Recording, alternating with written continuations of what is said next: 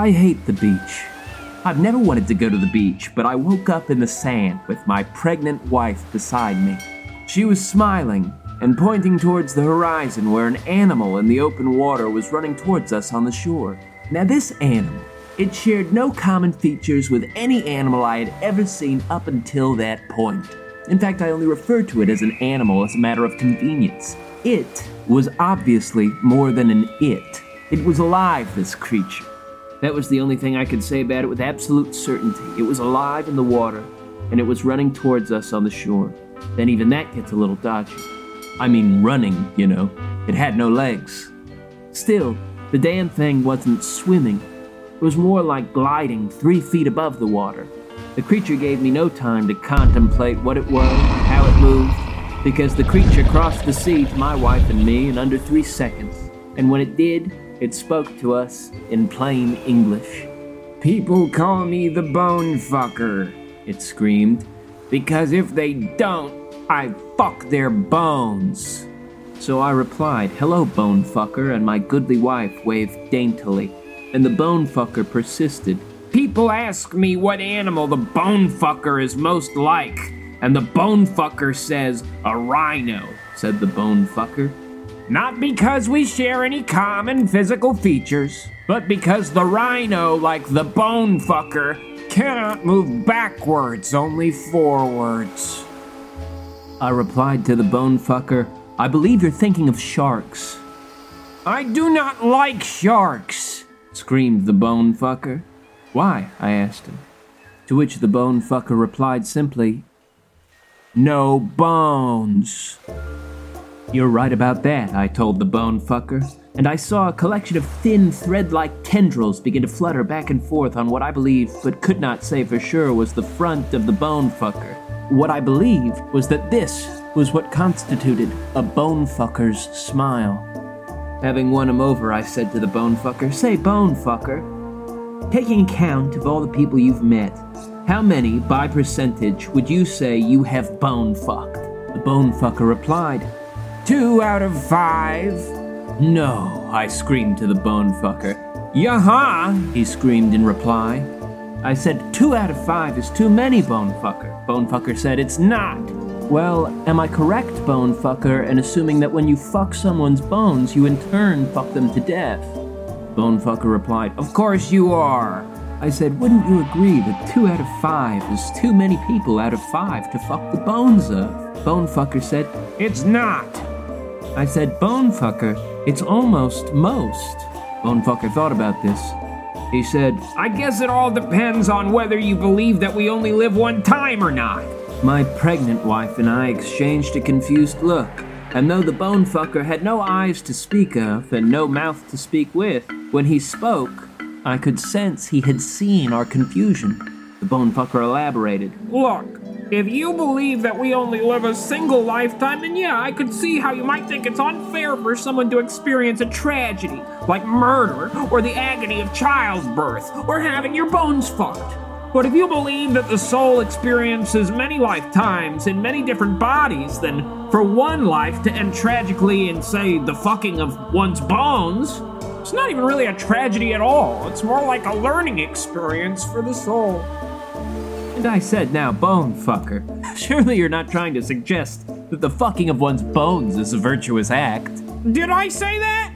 Or did I say that? Squelched the indignant bone fucker. To which my wife finally spoke up. That's kind of what I heard. Now the bone fucker felt provoked. He said, Then you better clean out those little ears that I'm so jealous of and listen, bitch. I said having your bones fucked is a tragedy. No one's denying that. It's your whole orientation towards the tragedy of death and dying that I don't agree with. I, I, I see tragedy as an opportunity to build knowledge through experience. Experience is the lens through which we understand the soul. So the, the experience of tragedy is not an aberration which ruins life, but the substance which gives life meaning. I said, But bone fucker, if the tragedy in question is a particularly gruesome bone fucking which results in the end of one's life, that's a horse of a different color entirely. The bone fucker grunted. Well, I'll break that horse all the same, cowboy. Because as I said, everything we're talking about depends on whether we live one time or not. I believe that we live out an infinite sequence of lifetimes until our soul experiences the full knowledge of itself. I like to think that the soul chooses whether or not to live a tragic lifetime based on whether or not it's ready to gain perspective on tragedy. It is a tragedy to be fucked in the bones, yes. Especially if it's happening to a young child, but if the experience produces a more virtuous soul, then yes, I'd consider the bone fucker in question to have played his part, or hers, in the service of a virtuous act. I said bone fucker. You just said it's virtuous. Right there. You said bone fucking is a virtuous act. The beginning of your argument contradicts its own conclusion. And the bone fucker contorted two conical appendages which hung out of his bone fucker sack in what appeared to be his approximation of a shrug. Then the bone fucker said, This place is only a dream. Only a sleeper considers it real. Then death comes like dawn, and you wake up laughing at what you thought was your grief.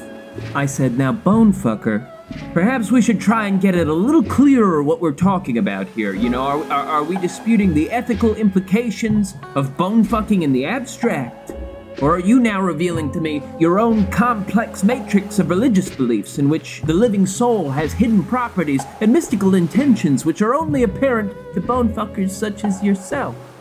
And the bone fucker replied, Listen, man.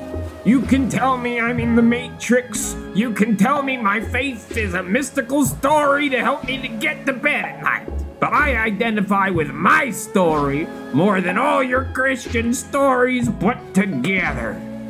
And I resented that the bonefucker just assumed we were Christian until the bonefucker produced a fleshy obelisk from within its inner shelf and used it to point at the rosary which my pregnant wife was wearing. Then, as abruptly as the bonefucker did anything, the bonefucker came clean. He said, That was Rumi earlier. I said, What? He said, That thing I said about this place being a dream and waking up and laughing at grief? That was a quote from Rumi earlier. I guess I, I kind of passed it off as my own original thought. Now I was feeling provoked. I said, No, bonefucker. You did pass it off as an original thought. If you're going to apologize for wrongdoing, commit to the apology and be contrite, god damn it! Don't tiptoe! You deceived us into thinking you had a way with words. You thought I had a way with words. Really, I had my way with you. I said, Now we're talking. That's off the cuff, bonefucker. That's your voice. Yours is a folksy charm. Once again, the bonefucker gestured his fleshy obelisk at my wife. So what? She's pregnant? I said, Yeah. And my wife said, The doctors think it's a boy, but I think it's a girl. And the bonefucker replied, Really? Because I think it's an orphan. I said, Whoa. Bone Bonefucker said, Sorry. I couldn't resist the turn of phrase. I feel like I really want to impress you guys. I said, I don't think you'd say that in order to impress us. To depress us, maybe. And the bonefucker said, Maybe. I'm pretty sure that my soul chose to drop me in this lifetime so that I could be here on this beach to either depress or impress you. Then, my pregnant wife began screaming because she was giving birth to our little girl. I said, Bonefucker, get help! He said, I can't. I can't move backwards. I, I said, You came from the ocean. The hospitals are all in front of you. And the bonefucker said, I didn't come here from the ocean. I came here to impress you. The bonefucker's thread like tendrils shifted madly to one side of what I was no longer certain was his face. If they'd been his smile before, they were a grimace now. He lifted his conical appendages out of his bonefucker sack, and he used them to cut his own fleshy inner obelisk in half. Finally, the bone fucker revealed the one physical trait he had in common with other animals. He bled. He bled a lot. As my wife screamed from the agony of childbirth, the bone fucker dripped his bone fucker blood into her mouth. Then my wife stopped screaming. Because of the properties in a bonefucker's blood, which make childbirth easy. The bone fucker no longer hovered three feet above the sand. He fell into the beach, for the slightest injury to a bone fucker's obelisk is tragically fatal. The bone fucker slunk towards me, and with his dying breath, he whispered into my little ears, which he was so jealous of. I never know what to say to a person who believes life is cruel, who believes that their personal tragedies are the ordinance of a cruel God who believes in good and evil and punishment. When people speak that way, honestly, I fall silent. I don't want to become yet another devil denying the virtues of their righteous God, who is absolutely good, even as he closes the fist of evil around their lives. But I will say that if your God is truly infallible and his plan truly divine, surely I am a part of that plan. Surely I am not evil but a perfect actor, playing his part and fucking his bones. Just think about that, he said. And I did think about that as I pulled my screaming baby into the world from her mother's canal. Tears touched my nose. I think I'll name you Bonefucker, I whispered, after the most impressive bonefucker that I have ever I felt a cold sting jet through my gut as the bone fucker punched his mutilated obelisk through my stomach. I laid down in the sand, my smiling wife beside me. I watched as her face underwent a series of ghoulish contortions because of the properties in a bone fucker's blood which make you turn into a bone fucker. I watched from the sand as her smile turned into a series of thread like tendrils and though her misfortune brought me the deepest sadness I'd known up until that point, I felt a certain relief knowing once and for all that the thread like tendrils were in fact the bone fucker's smile. Her little ears fell right off of her head and into the sand, which she now floated three feet above, and I squeezed my little daughter tight in my arms as tears touched my nose. I said, Never mind about the name. Now you're Megan, and you are an orphan. I placed Megan as far away from my wife as I could safely toss her, for my wife was no longer my pregnant wife, but a bona fide bone fucker, using all six of her conical appendages to fuck the shit out of my bones. There are 206 bones in the human body. She fucked all of them. And through my agony, I prayed to God I prayed for my daughter. I, I prayed that she would be one of those lucky two out of five people who this new bone fucker left unbone fucked. Having had time to think about it, two out of five didn't seem like such bad odds. Where at the beginning of the day I saw the glasses almost mostly empty, my conversation with the bone fucker left me seeing the glass as half unfucked. And if fate should have it that my infant daughter is bone fucked to death by her own mother, I should only pray that it wasn't a matter of fate. I pray that God or the devil or fate or whatever other name you have for the author of the story of everything did not write this chapter in my daughter's life. I pray that the bone fucker was right and that somewhere over the rainbow, once upon a time, my infant daughter had chosen this tragic end for herself so that her soul might learn what it meant to die in the most meaningless, idiotic, grotesquely tragic way possible. If she meant for it to happen, perhaps this whole crazy, bone fucked story would mean something. So, I sat there on the beach and prayed that my prayers were meaningless. I prayed right up until my wife fucked the 205th bone in my body and asked, Do you have any last words?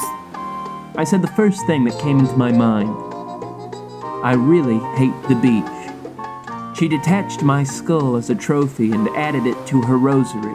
Within three seconds, she was gliding across the Atlantic and towards the dawn, fucking my mandible all the while. And as all thought fled my thoroughly fucked head, I was left with a glimmer of hope. The hope that I was about to wake up and realize that the grief, which I thought was my life, was a dream.